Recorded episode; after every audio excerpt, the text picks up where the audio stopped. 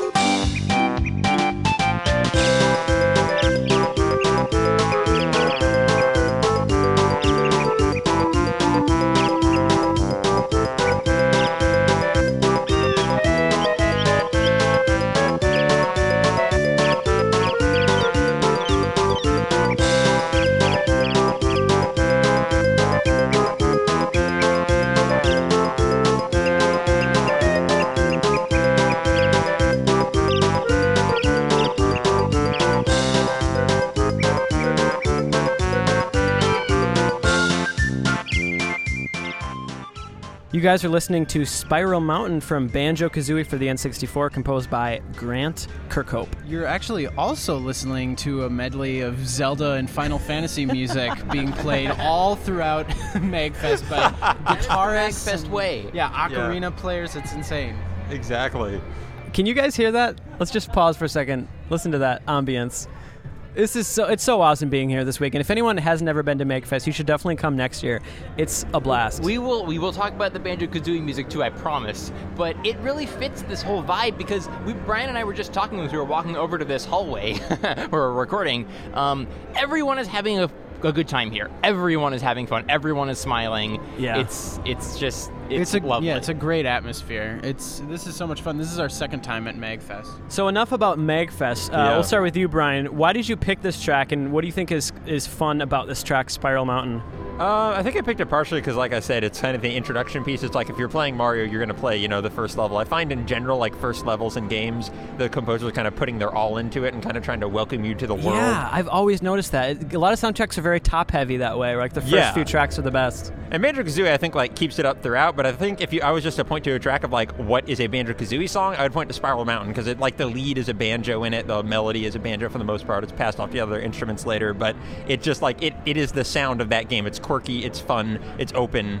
Do you think it was one of the first things he wrote for the game? I, I don't know. I don't know his. Do you know like what his style would be at that, or like the order in which he writes things? To me, it sounds no kind of like a Gibbo piece for it, but Sure. I mean, I know the production of this game uh, originally, like I think the engine was created for this game called Dream that was Yes. ultimately ab- abandoned, and um, I think they used the engine for it as sort of the building blocks of Banjo Kazooie. And I know that uh, he was involved in the creation of that. So yeah, I have no idea. Something that I love about the music to this game is that it's very campy and funny. Like the Yeah. there's different ways we've talked before on the podcast about video game humor and the role of the composer and the role of music as Right. far as sort of scoring that emotion. But what I find interesting is Grant Kirkhope's approach. I think is. Um, a one that I really admire because it's it's very kind of tongue in cheek. I mean, the music to this game, Yeah. it's very self-aware. The music itself, you know, separate from the game, is goofy and funny. One thing I think is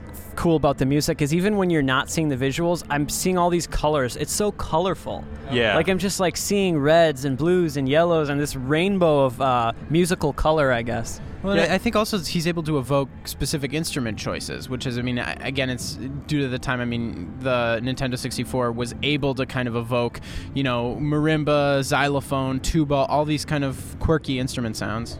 Yeah, I think going back to your point, Will, about him trying to kind of match the campiness, I think that was important for the music to do something that wasn't Mario, because Banjo Kazooie was at a time where it needed to set itself apart from Mario. It was another platformer from Nintendo on the N64, so I think it was Yeah. kind of their way to say, you know, this game knows that it's a platformer in a way that Mario doesn't. It's self-aware, and the music was as well. So I think yeah, that I think the big- character, the personality of the game is definitely stands on its own for Mario. It's like if you're a fan of Mario, you, you probably will enjoy playing the game. Uh, it feels like a classic Nintendo game, but there is something. It's almost like I guess more comedic, more silly. Uh, it definitely has its own personality. And what's weird is how I don't know if anyone who worked on the game would have realized how big.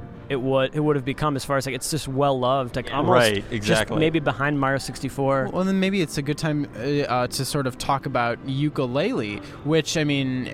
If for those of you that don't know, it's this new uh, crowd-funded game that's being developed as sort of a spiritual successor to Banjo Kazooie, and both Grant Kirkhope and David Wise are composing music for it. We've actually played a couple tracks from it in previous show and tell. really cool stuff Um, but yeah, hopefully we'll get a chance to maybe hear a little bit and talk a little bit to Grant Kirkhope later about his involvement with that project as well, because it really does have this kind of lineage to the music of Banjo Kazooie. Absolutely.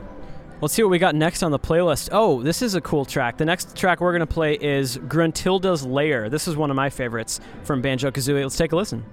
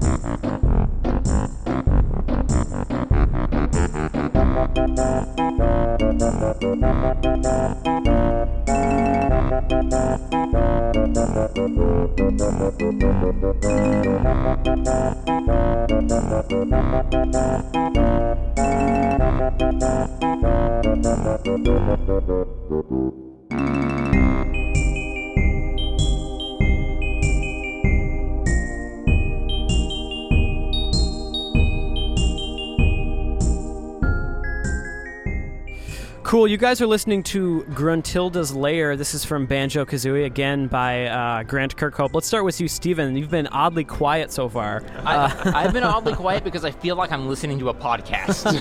I'm so used to hearing all of you guys on podcasts. You don't, you don't yell at podcasts while you listen to them? Oh, that's actually a good point. I do sometimes. But I do have something to say about this song, which is the fact that its slow, plodding, goofy pace is just perfect for that setting. Like Yeah. a lot of the music in this game is really um, is really fast paced and really kind of frenetic. Like you listen to Freezeezy Peak or something, or Gobi's Valley. It's all over the place. But this one is very measured because you're just goofing around and trying to find out what level to play next. Yeah. Yeah, that's funny because that's actually something I was thinking about when I was listening to the Banjo Tooie soundtrack in prep for this because we're doing Sure. both games today. Yeah. I realized the pace was a lot slower for almost all of the songs because if you Yeah. play the games, the areas in Banjo Tooie are a lot bigger and they're more like the overworld, Grunty's Lair, and Banjo Kazooie. So you're doing a lot more exploring and a lot less actively just running from thing to thing. So like, Would you say that uh, as far as like the games themselves, is Banjo One usually like critically considered better than Tooie, or Uh, I think Banjo One was considered like tighter and more focused, and Banjo Tooie got like way more um, involved and way opened it up. Mm-hmm. That's what I've heard, Things, yeah. Kind of like the difference between Mario Three. And, I've played a bit of Tooie, but I've played way more of the first one than Yeah, the second one. absolutely. Uh, let's see what we got next on the playlist here. Oh my gosh, yeah, this is this is an all star. This might be Will and my favorite track from the first game. Yep. This is Treasure Trove Cove. Oh yeah, Here's the jam, folks. steel drums.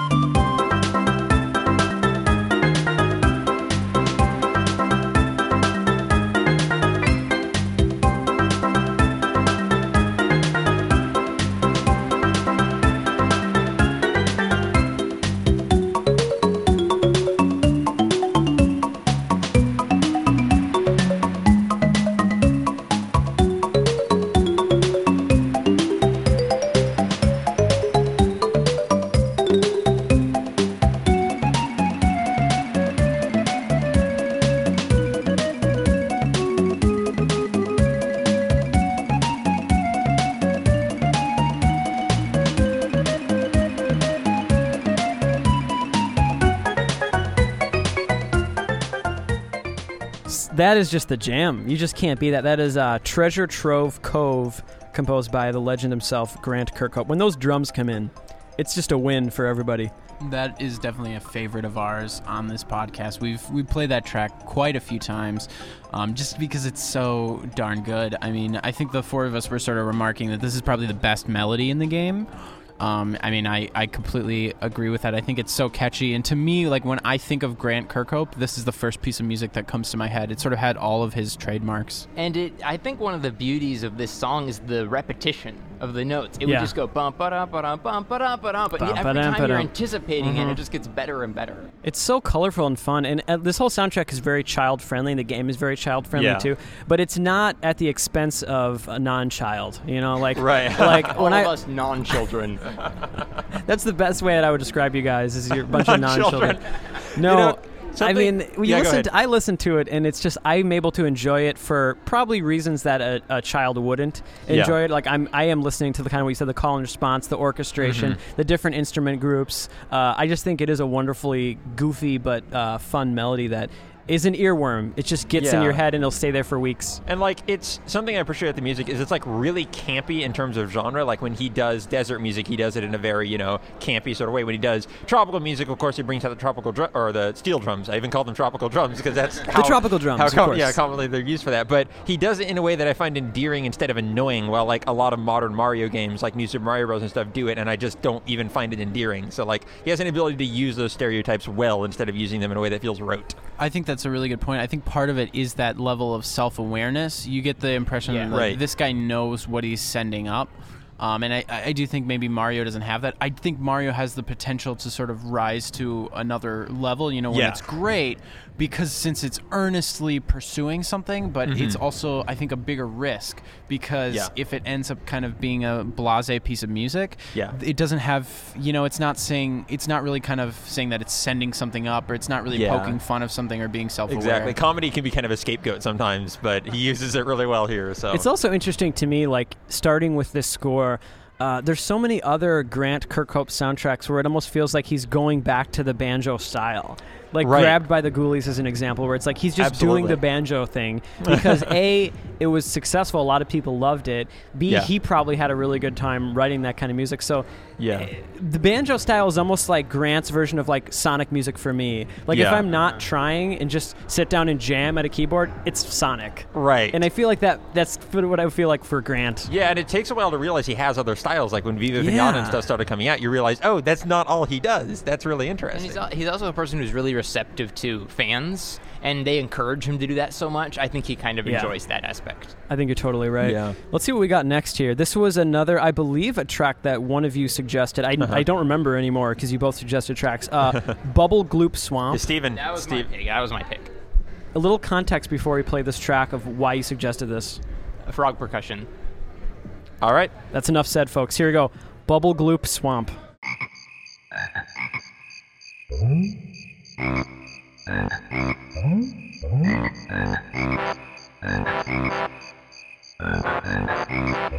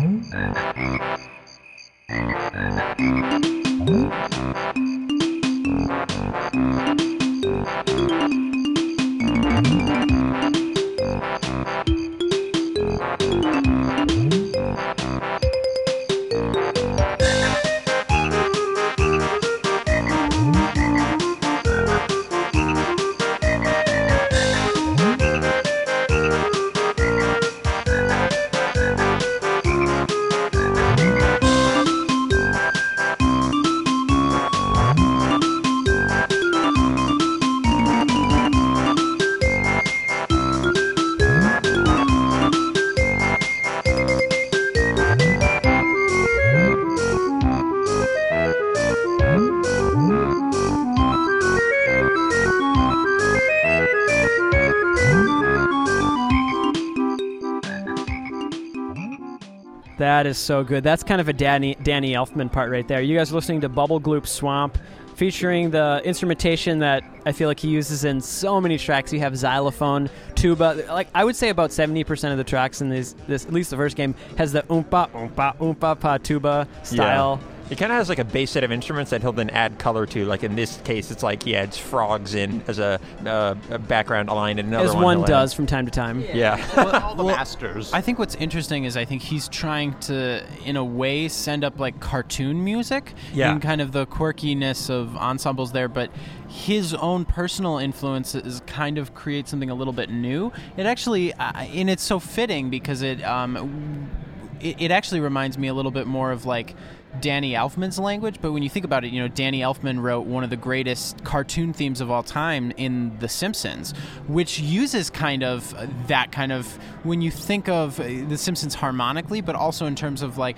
there is a lot of that crazy xylophone stuff going on. You do have that clarity of like the woodwinds and everything. It's kind of that orchestral silliness that feels like it's within the tradition of cartoon music, but has those certain types of borrowed chords and some of those modulations that feel little bit more film musicy, and that's sort of Grant Kirkhope style, I would say. I would say Danny Elfman is the easiest person to link to for Grant Kirkhope style. Like if you had to find one other composer that is reminiscent and maybe influential, for me it would be it would definitely be Danny Elfman. yeah. Interestingly, it wouldn't be David Wise, who's actually extremely different, even though they work on a lot of the same projects. Very interesting. I interesting. think it's that same cartooniness that works so well for the hardware limitations because there was a pretty severe MIDI limitation on the N64, and you know they were able to pull out some really good soundtracks like Perfect Dark and um, GoldenEye, but it just fits Banjo Kazooie like a glove. It's not even a limitation. You want those. this is the effects. definitive version of this Yeah. music. Yeah, no, that's a great point. You know, part of the struggle with the N64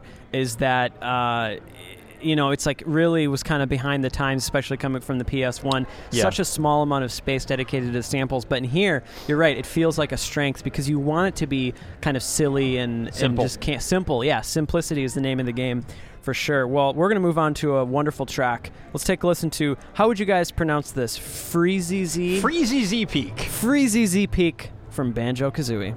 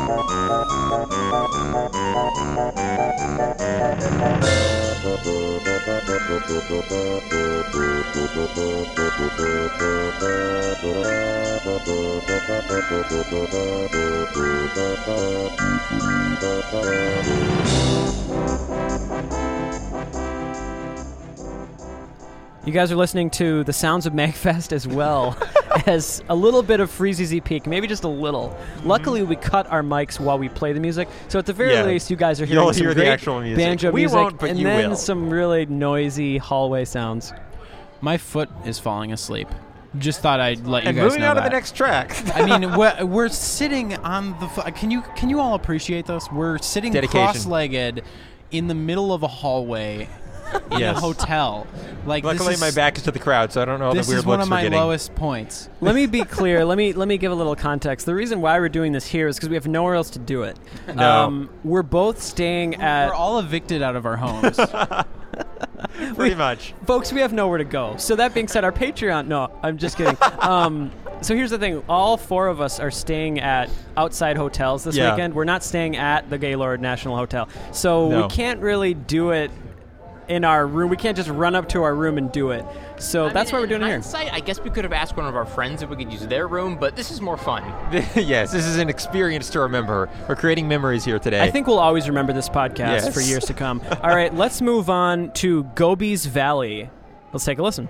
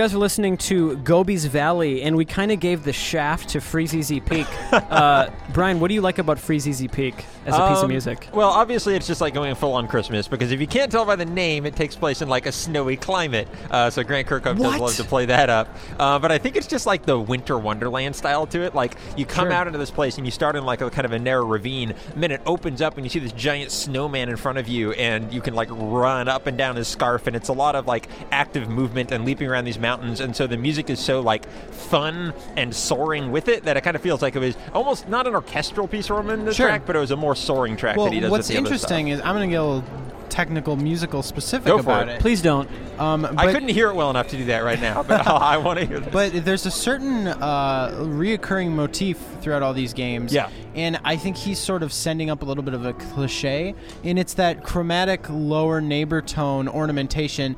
Um, dun-dun-dun-dun-dun. Yes. And what's interesting about Freezeezy Peak is it actually starts with it as sort of a string That's what I section. noticed. It gets you excited with the basic But it- and I'm then- thinking of a lot of things. dun, ba-dum, bum, ba-da-da-da-dun, dun, dun, ba-dum, bum, Yeah. ba- Like there's all kinds of stuff where he's doing that. And what's interesting is there's a track in Yooka-Laylee that he did, which is very much just kind of like. Almost like I had to pinch myself. Wait, is this from Banjo Kazooie? Right. And I think one of the most defining factors, in addition to the instrumentation, it's the use of that chromatic lower neighbor tone thing, Right. which is something cool because you can't really copyright that. That's not a specific cliche No. to Banjo Kazooie. Um, right. but that's something that's gonna make that new game sort of feel like it's within the bloodline of the series. That's so really I never point. actually got to Gobi's Valley when I played Yes. this game. So speaking of Gobi's Valley, what really is Gobi's Valley? What is happening in the game, and how does the music match that? Go for it, Steven. Okay, so the music you're hearing right now is about as extreme as you can get for the Egyptian Middle Eastern vibe. Um, it's it's a cliche that goes so far it almost becomes obnoxious, but Yeah. then turns right around and becomes endearing. It's just it's pyramids and Yeah. it's you know the pharaoh images and it's quicksand, all that stuff. Yeah, one reason I found this track was I liked it is it's a little bit more um, devious than the other music, like the the melody, and it might be because it's using those modes and or the scales that are more for that Middle Eastern sound, but it's less just outright happy, and it's got There's a little more deviousness. There's not a lot of tracks in the game that feature the harmonic minor scale. Right. There's only a couple, I think. So that's that's Yes. a factor. uh, Exactly. sure. So I think it gives it a different sound. So it kind of stood out. While I really like, you know, all of them, you know, they're all really happy and Yeah, most and of them are in a major This one took a Yeah. little bit different. Yeah, a little bit different tack. Cool. Which, yeah, was that harmonic minor. Well, now we're going to move on to one of my favorites, and I think one of Grant's favorites too. This is Mad Monster Mansion. Here we go.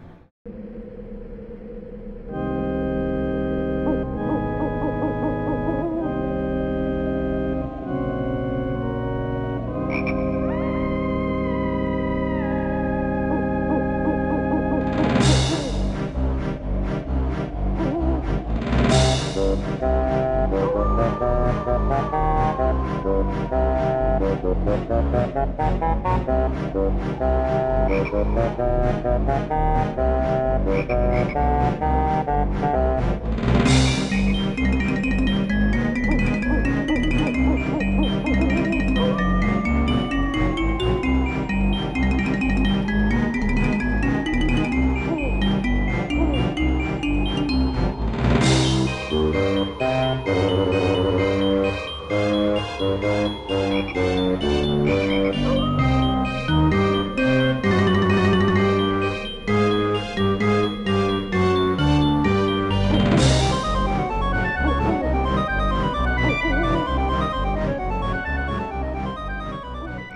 am feeling very spooked out right now. This is Mad Monster Mansion from Banjo Kazooie, composed by Grant Kirkhope.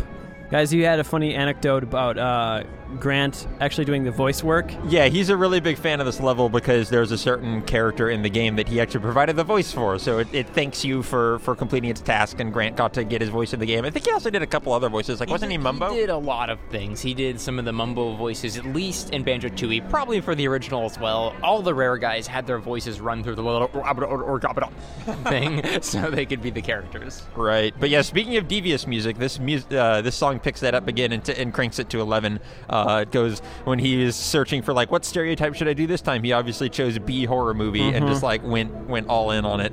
Absolutely, he totally nailed it. Yeah, you know, it's it's it's it's cool when those moments in the soundtrack can feel like they're actually coming from a different place because for the most Yeah. part, it just feels like this very uh, kind of original sound that you that's not really anything specifically owed to. But then something like this comes around, and it's like, okay, I know exactly what's going on. Makes total sense. Hey guys, I'm going to interrupt for a second with a sub- like a live Magfest update. Okay. Carlos just tweeted at us and said that he ran into Eric from Kirby's Dream Band in that they're playing a show tomorrow night as their side band Vic Viper. So I definitely want to go to that because Absolutely. awesome to see Eric again. If, you guys, uh, he was the guy. Um, last time we were at Magfest, Yeah. we did that name that tune Right. um, game, and most people, you know, they were they were doing okay, but kind of easy questions. And He then slayed. And then Eric came along. He knew the most, you know, obscure, intricate stuff and was getting it, you know, no time at all. And couldn't be more excited. And then we found out about Kirby's Dream Band, which was this amazing. Yeah, I've heard uh, of it. cover yeah, we'll band. definitely check that out. Yeah, for sure. Uh, Fantastic. Cool. Well, we got one more track from the first game. Uh, let's Alrighty. end things with hey, it's this week's track of the week. It's Click Clock Wood. Now, this is the spring version. Is this the version that you guys wanted to play? I think the spring version is sort of your standard version. The others do riffs on it, but I That's think this what I is my thought. favorite. Good. I'm glad I picked the right version. Let's take a listen to the Absolutely. spring version of Click Clock Wood.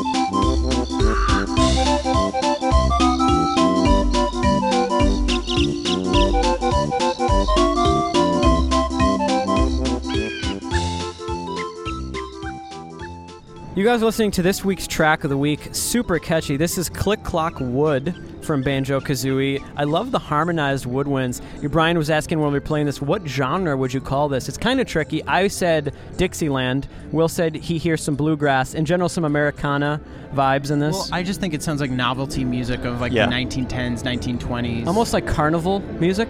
Yeah, I mean, it Little bit. has that blues influence in it, and it just feels kind of old fashioned. But actually, I don't know. A lot of the music to Banjo Kazooie, uh, to me, really feels like it's that early American pre jazz period, I guess. Yeah, that's true. Steven, I think you were the one uh, kind of voting for this to be track of the week. What do you like about this track? Um, beyond a melody that is maybe the catchiest Grant Kirkhope has ever composed, it's a, a pretty interesting and advanced technique they used, where this whole level is based is based on the you know four seasons, right? And so this giant tree, and each version of the level has its own um, like song based on the season. So you got your wintry one with like kind of the winter bells in the background, and this lazy summer you have bees singing along. It was one of those things that you you got the impression that the composer and the like actual level designers were having a lot of conversations together. Yeah, I think they probably were. You know, this kind of thing is so fun to have like a winter version, a spring version, a summer version. Wouldn't it have been great if Koji Kondo would have been able to do that in a Mario game on the system? If like Mario 64 had like winter versions. Well, I think that's a good idea. That would be like a cool idea Right. conceptually for the game where you have like the same level in different times of the season. Yeah. Um, but I, I really like Stephen what you were talking about, uh, kind of having the environmental sounds being parts of the music track.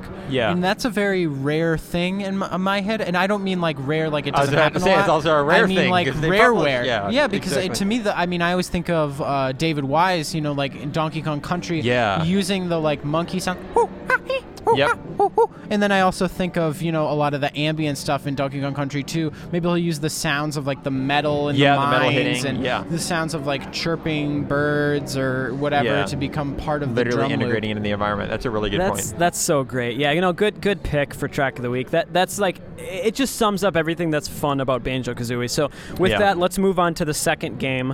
Uh, All right. we are going to play a track called Grunty Industries. I had not been familiar with this track, so uh, which one of you suggested this? I think I did. Um, Grunty Industries, again, I think it's slower paced than a lot of the Banjo Kazooie tracks. It's actually one of the final stages in this game.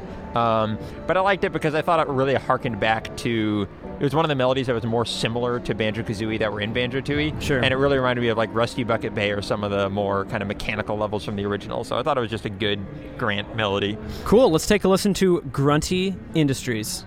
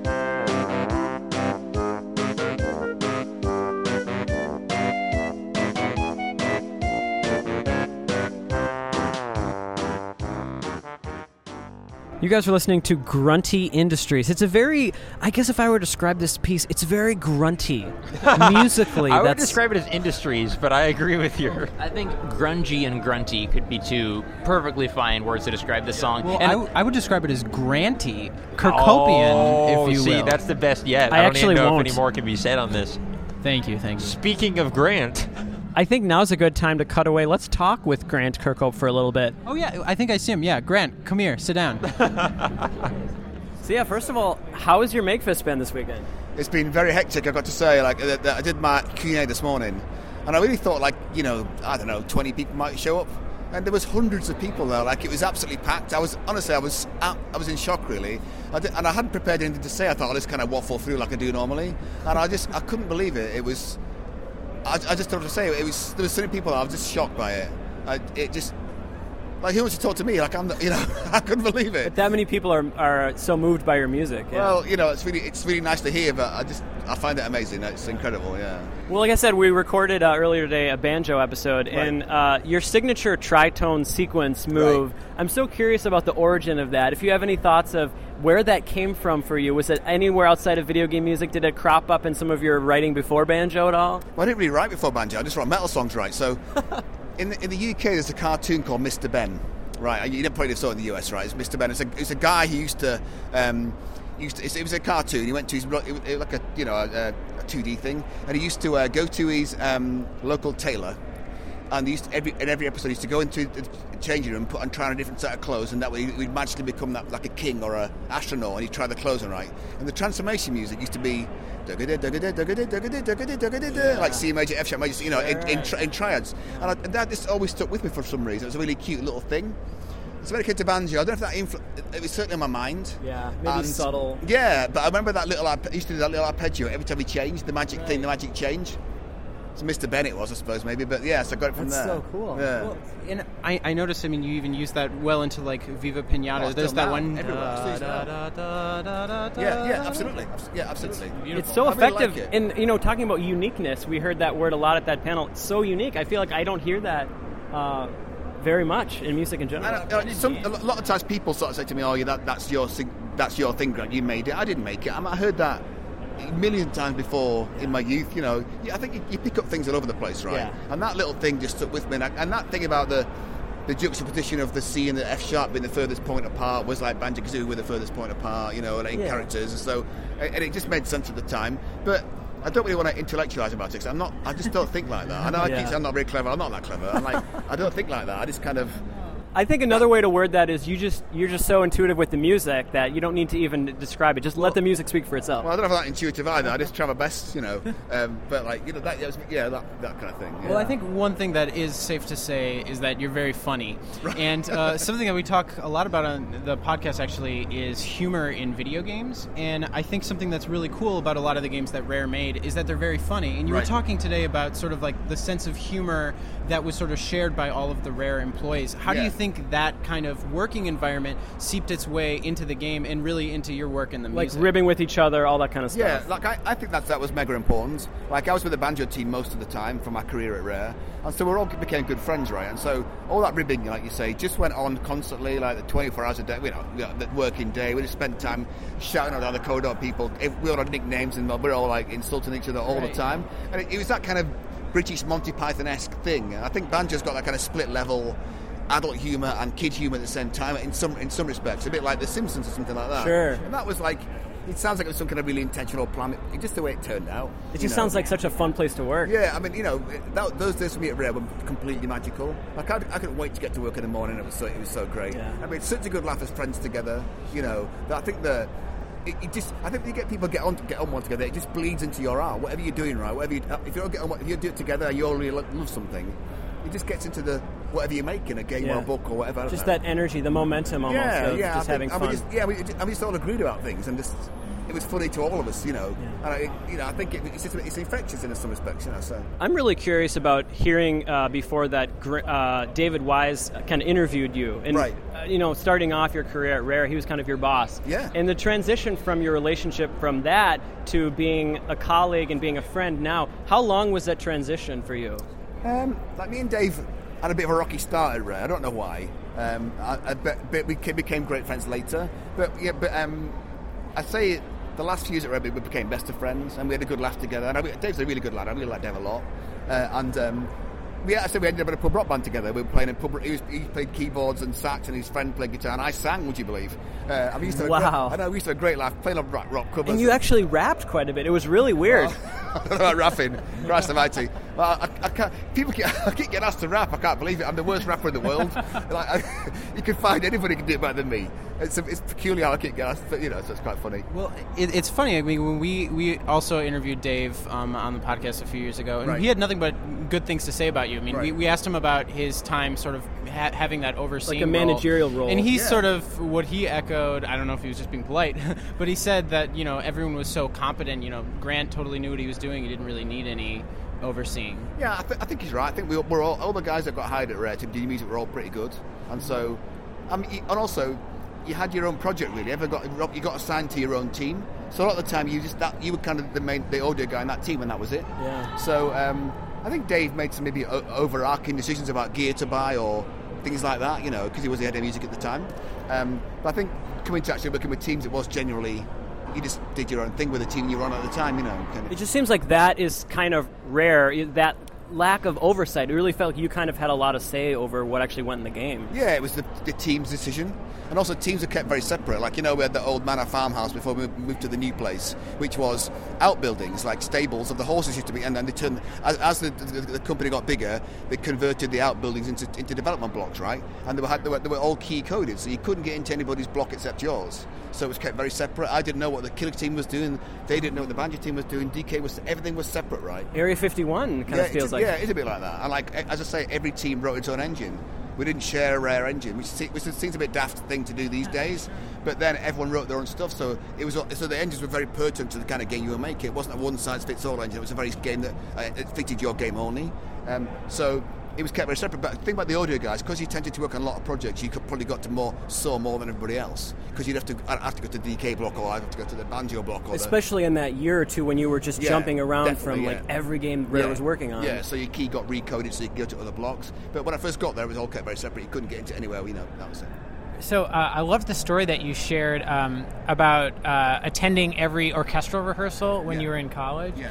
And I was wondering when you finally got the opportunity uh, with Viva Pinata and then later scores to not only write your own music but record it with the orchestra. What is your experience like now listening to orchestra music? Either like you know in your car or when you get to actually attend a concert at the symphony. Is, is has it has it changed at all or No, I, I still, I still find that like the best. I think. Like I'm a bit straight. I think I have that kind of metal thing, and then like film scorey music thing. You know, like a bit like that. So I, I don't have a lot in the middle really. And I think I really do like. Sometimes I think nothing can touch you like proper orchestral music, and I really feel that. I, you know, it, it, it gives you that all, all over body shiver thing that you get. You know, and I think okay, that's.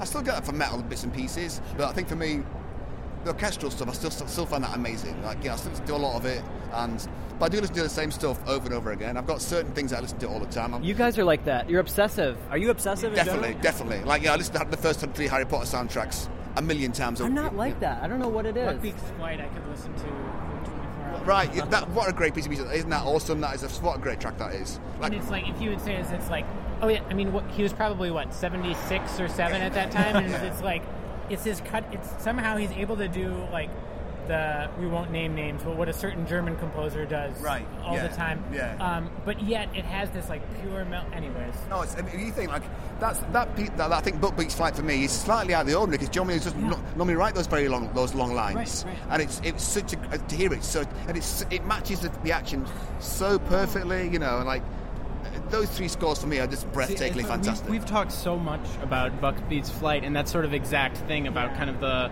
the clarity of the line. Like it's it's sort of without flourish. That well, melody that's is there as at the end pure of as- Force Awakens too Sure. yeah, but like it's, the thing about Buckbeak's Flight, it's really predictable, right? Sure. But the way for some reason the way he does it makes it. I I can't hear another composer do that same old chorus. He was like, oh, I've heard it a million times before, right? But when John Williams does it, there's something magical. and all that- Can't, you almost can't put your finger on I what know, it and is. that, that middle section is really flighty. All the flutes, oh it sounds really light and airy. It's just what a great piece of music that almost feel the restraint. Oh, I don't know how it's possible, but it's like you can tell that it's a really sophisticated composer holding something at bay. Yeah, yeah, Yeah. No, I, you know, he's I got think to me. s- speaking on on this subject, um, have you ever you know thought about dabbling your foot in the water of film music and That, that is my absolute goal, right? I've, want, I've wanted to be a movie composer for such a long time. I just, I'm, I'm really trying really hard. I'm just not getting anywhere, right? I'm trying hard. I've got a really good agent. I'm signed to Gorfaine Schwartz, who are John Williams' agent.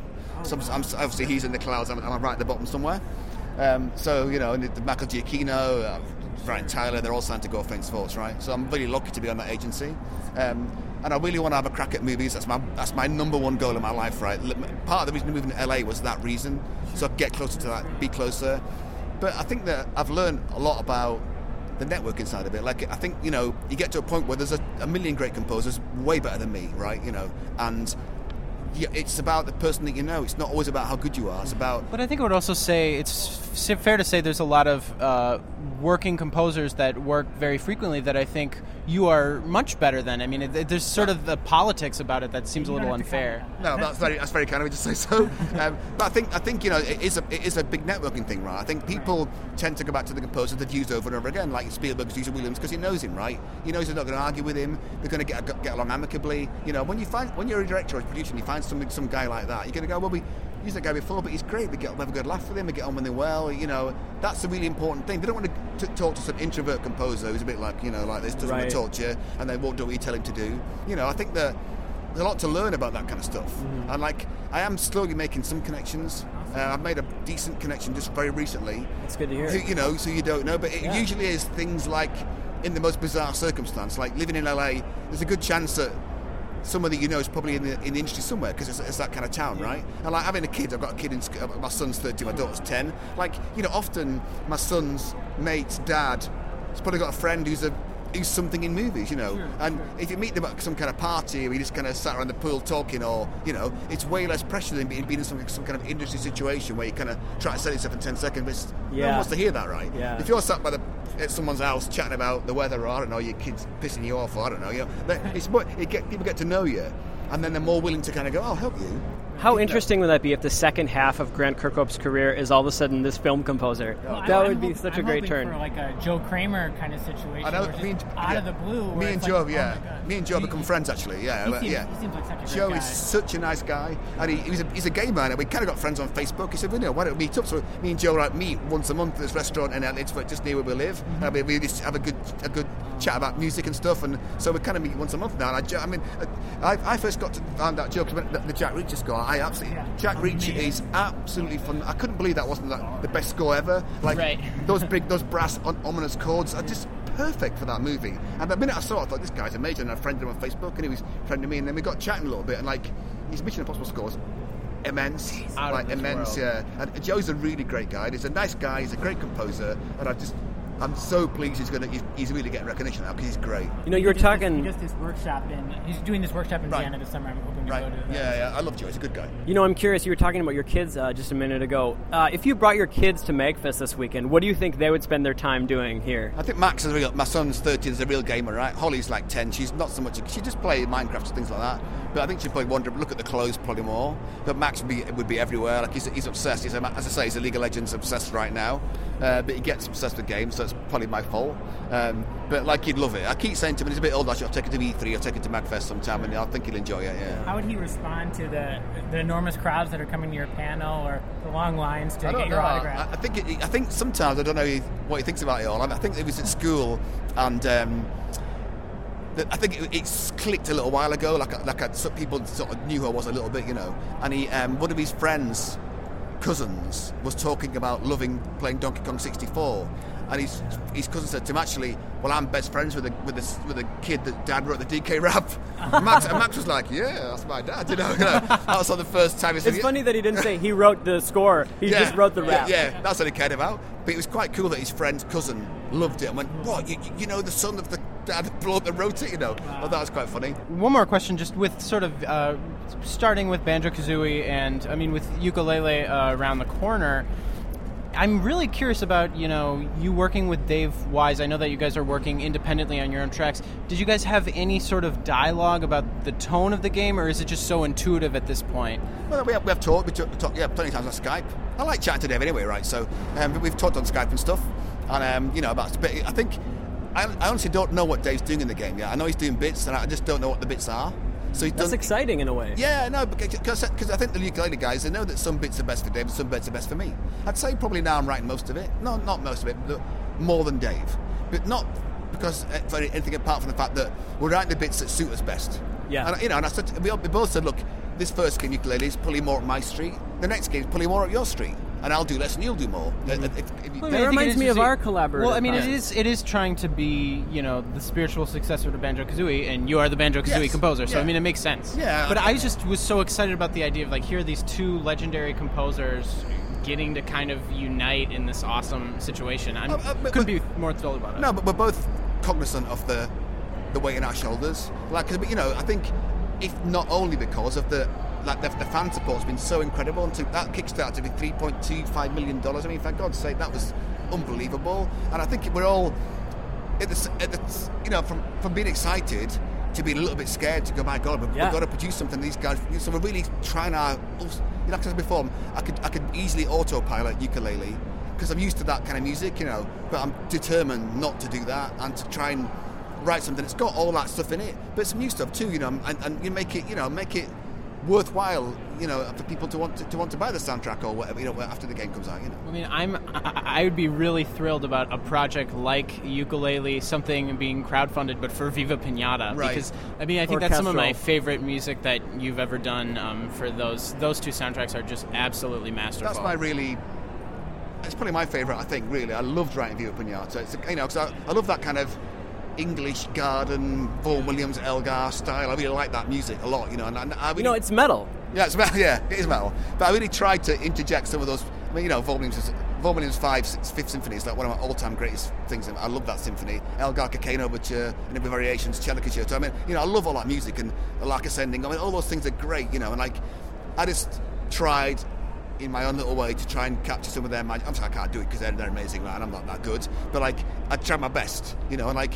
I loved writing that music so much, and especially the second game in particular, because like I got to write the ice part and the desert part, and I loved writing the ice tunes and adding a bit more, because I think I really poured my heart into the second game even more than the first. Well, the soundtrack that I have, it feels like I can't distinguish between the first and yeah, second. yeah, because I put that together because the soundtrack came out a couple of years after. There's a right must about Microsoft tried to get to put that soundtrack out, and I kept saying to them, look, this could be the first video game soundtrack that could be regarded as semi-classical music, you know. Hmm. And that classic, you know, that classic FM thing I keep talking about, the UK chart they do every year, the Hall of Fame. Do you know about that? yeah, yeah, I've seen you. You tweet about that occasionally. Yeah, yeah. So, like, I got voted into that. It's bizarre. They do it every year, and the people vote for the top 300 composers, and I got voted in with Viva Pinata, 170, or whatever it was that first year, and then the next year got voted in Kingdoms of Amalur, Viva Pinata, and. And This year, who knows? But I said to them, you know, and, and, like, and they, they were that, that station were playing Viva Pinata music, and I said, you know. There's an example you could have. That could be something that was worth talking about at the time when the game came out. That you know, I'm not saying I'm a great classical composer, but it could easily sit on a station like that and not be alien to the rest of the music. It's got that element to it, that kind of light classical. You know. Actually, I mean, yeah, and I think it would be probably a little bit more appealing, particularly to young people. I mean, that's the last thing I, I just kind of want to ask you. I think you are known for scoring a series that have this general audience appeal, and that uh, a lot of the player base. Um, will be children. Do, you, do you ever kind of think about that when you're writing the music as far as what's something that would be accessible to everyone? Because I think that's maybe my favorite thing about your music is that it's really accessible and it's very has a lot of melodic clarity and i think that's something that i don't know i remember really responding to as a kid I think sometimes when I write melodies, I try to not overcomplicate it. So I may write something more complicated and I might thin it out. Because I always remember my harmony teacher, even though I know I failed it three times out of four, um, he used- to say to me, you know, ne- nearest available note, nearest available note, next available note, nearest, near, and like to write so it wasn't going like this. It was a bit more like that. Yeah, yeah, a bit closer. So especially when you're writing chords, so you use a lot of inversion. So you know you're not kind of going like this. You're going a bit more inversion like that. All so it's all in the same area. And so I find that interesting. And I, I, I like to, and the melodies I do the same thing. I try to thin it out a little bit. Like sometimes you get you get a nice jump, you know, but often it's very linked together, not not too far apart. And I'll simplify we, it. we, we talked about this a little bit before we started recording but uh, that melody now i kicking myself. I can't remember the name of the track, but yeah, da da da da da da da da. Is that Tranquil? No, that's um, It got named later. I think it might be. Oven, is it Oven Fresh Day? Oven Fresh yeah, Day. Oven Yes, Fresh I, Day. I love that. I mean, that's one of my favorite video game melodies. I think about it all the time. I remember when I first listened to it, I would play it all the time on the piano. Right. Um, and it's just it's one of those really infallible melodies. It sounds like 90s film score. curve to Right. it. Well, I mean, I, I tell you, I, I wrote that for Dream. Right. That was that was Dream's main theme. Find- If you'll find it on YouTube somewhere, uh, the, the, the MIDI version of it, if you look for it. Um, and then because I had written a theme for Dream, and Tim Stamper kept saying more drums, more drums, more drums. So the so the Dream version's got drums in it, right? It's but that is the melody. And I wrote the melody. I wrote it, I wrote it in the shower. I remember. I remember. I remember distinctly that that moment. I was in the shower and I got da da da da da. It was it was missing, missing a third. Da da da da. The third, third, third doesn't come until that until that point in the. So I kept it was a you know, second, fifth, you know, you know like that, and like a um, fourth. Sorry, and like um, I, I got that first bit in the shower and that kicked me off. And that's what got the melody going. Um, but it was definitely, it definitely was that. And easy from my wedding, of course, and like I say. Um, I mean, it's, it really is perfect. Not to kind of like overly obsess, but I mean, I, I love melodies that can kind of bo- do that, where sort of in the opening phrase, it does something maybe a little bit unexpected, but the overall construction of how it resolves and everything just feels so Logical. satisfying. Particularly the ya da da da da ya da da da. Yeah, it really right. It goes where you want it to go, and you're able to use some of those, you know, borrowed chords that we've heard sometimes in Yeah, the banjo course. kazooies. But it's like this just really elegant package. I don't know. That's that's a piece that to me I always have to play every once in a while. Right. Think about that. I think you know. I always think to myself that when you're the person that hasn't written the tune, it always seems like a really amazing mathematical thing that you've done. I disagree, right? But it was just me just kind of going, ah, that sounds all right. And like, when I think about John Williams and go, God, how did you do that Harry Potter theme tune? I bet it just kind of went. It's a bit like uh, uh, what's the uh, Home Alone? isn't bit. It's got, Right. got- you know. He probably went, oh, I've probably got something like that's probably all Just right. farted it out. Well, you know what I mean. But to him, it's No, like, yeah. sure. And we all go, oh my God, Yeah, I it's mean, the best tune I've ever heard. level of brilliance, yeah. you can just kind yeah, of. and I think that I think sometimes when you when you're the writer, you just do what sort of feels right at the time, and it's not. the- sometimes the easiest ideas can be the best. yeah, yeah. Like on, off Banjo Kazooie, I remember put the CD on, and that there's, there's that Nab Nuts tune. I remember right at the end of the game, said I want a tune for the squirrel, and I wrote it in like two minutes flat.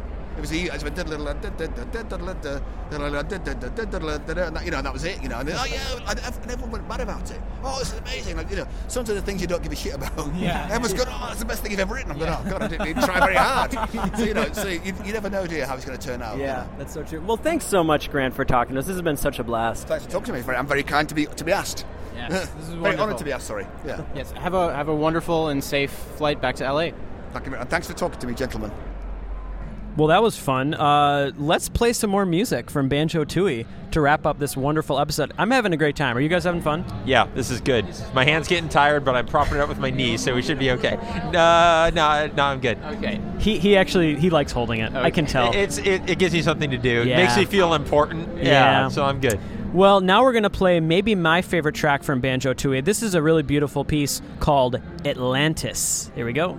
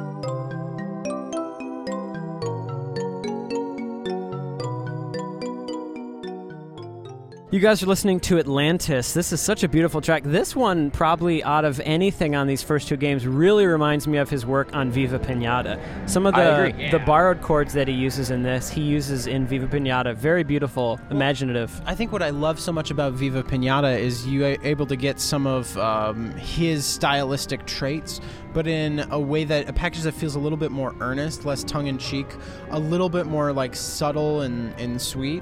That's what this track feels like I to think me. that's probably why it reminds you. But I mean, he just has a great sense of melody and harmony. It's very simple, it's very pure, but it also is kind of specific to his era. I mean, we talked about Danny Elfman as an influence, but I mean, not just him.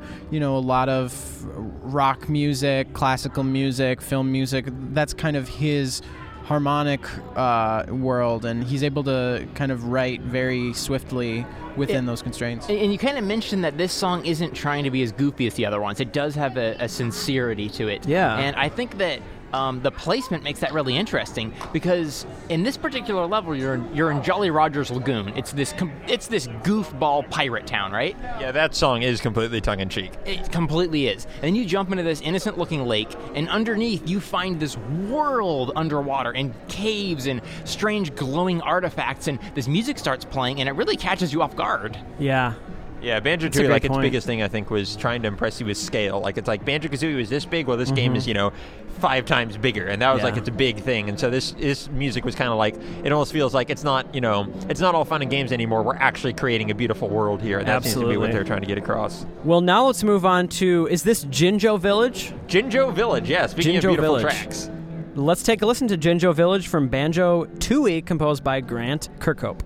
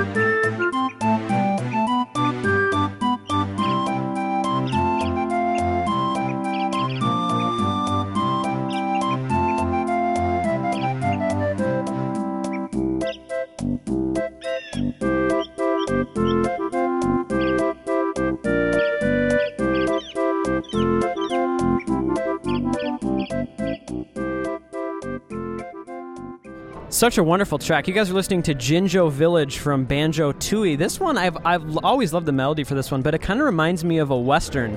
It feels Yeah. like I'm riding a horse for some reason when I'm Yeah, I listening to never heard that before, but I think you're right that the melody and, and how it uh, dun, dun, dun, dun, dun, like if it is played at a different pace with different instruments, it could totally be a western, and it's played kind of with those more. So, sweet what exactly is Jinjo Village in the game? Like, what kind of area is it? Jinjo Village is one of the first like overworld areas you go to, and it's kind of uh, I was talking about how kind of it's introducing you to a bigger world. That's kind of what it's trying to do. Is like it almost feels like you're in an RPG now, and this is the quiet town that you're starting in before you start your adventure.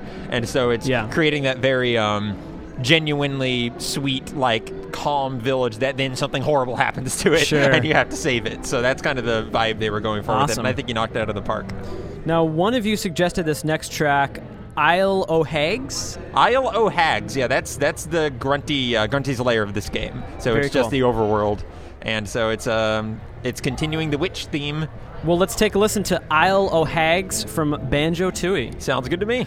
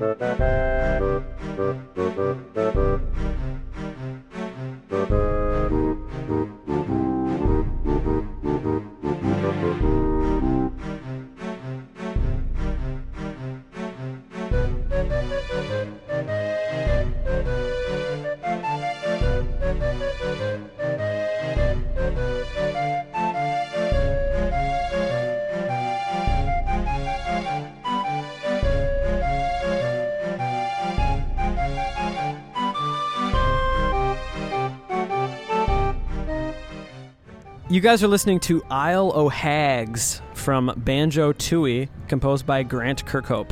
Brian, I'm going to let you take the reins on this track. Sure. Um, actually, Stephen, why don't you go ahead? Because I've been talking way more than you. Actually, not- Will, why don't you know? Not only is your arm tired, but your voice is tired. Yeah. Okay, so this is this is Grunty's Lair 2.0. It serves the same Sure. purpose, which is the slow bump, bum bum, bum bum. So that's every song. every Don't song. be distracted by that guitar that you're hearing right now, Steven. Uh, no, I'm laser focused on this song uh, because it, it's also one of those songs that is going to be stuck in your head forever as you wander the overworld. So it has to be something with a perfect loop that you're never going to get tired Yeah. of. And I think he just about succeeded with that. I think so too. yeah, it's one of those songs that I always assume is longer than it actually is, and then it's like, oh no, it's only like a minute and a half or something. Yeah, that's one of the great effects of video game music is because you're going to be in an area for longer than a minute and a half. Like, how long do you think you'll be here? How, how many times do you think you'll hear that loop? Um, probably hundreds, because you're going back to this between literally every level, and You're it's a much bigger overworld. You're solving puzzles, you're exploring things, and it's going to play over and over again. it's important that it's not annoying, too. Yeah, You know, exactly. Actually, you know what? I think that he actually had a really interesting balancing act with these two games because this kind of music could be very annoying. Exceedingly, Um, yeah. And I think the, the somehow the way that he was able to do it and make it um, tongue in cheek. I don't know. He, he able he was able to make it funny and fun, but it wasn't annoying. And it is something that it's you could listen to it in the background, and it would actually make you feel more comfortable in this world to Yeah. spend a lot of time in this world. Yeah, I think I mean it goes back to a simple thing that everyone's going to say, but it's like it's just the quality of the melodies he wrote, and that they are good in and of the, themselves. So you don't mind hearing it repeatedly. It's an earworm instead of just For a sure. problem. Well, guys, it is time to move on to the last track of the day. All right, We are going to go. listen to Witchy World, not Witchy Woman, Witchy World from Banjo Banjo Tooie. This is the last track of the day. Enjoy.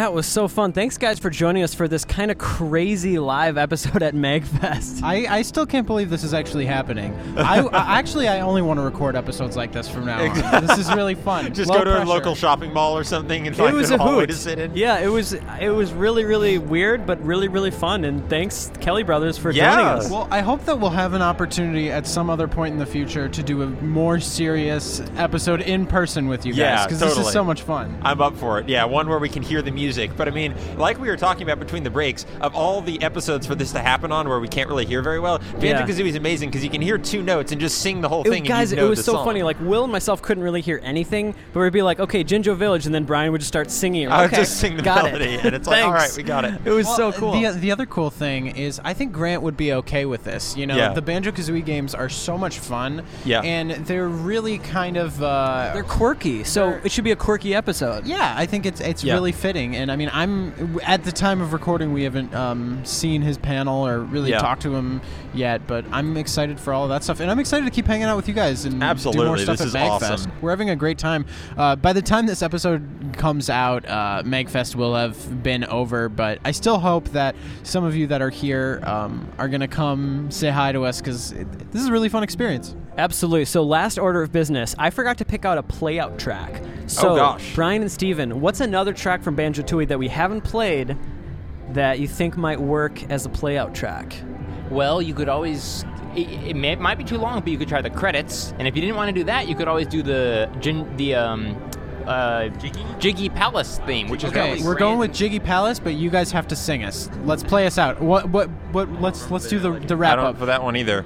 My name is Will Brueggemann. My name is Carl Brueggemann. My name Play is us out, Brian Kellys. Kelly. And, and I'm I'm Stephen Kelly. And you can't remember the you can't remember the tune of that song? no, I had to, someone had to give Any song, any banjo song. Just start singing a banjo song. Okay.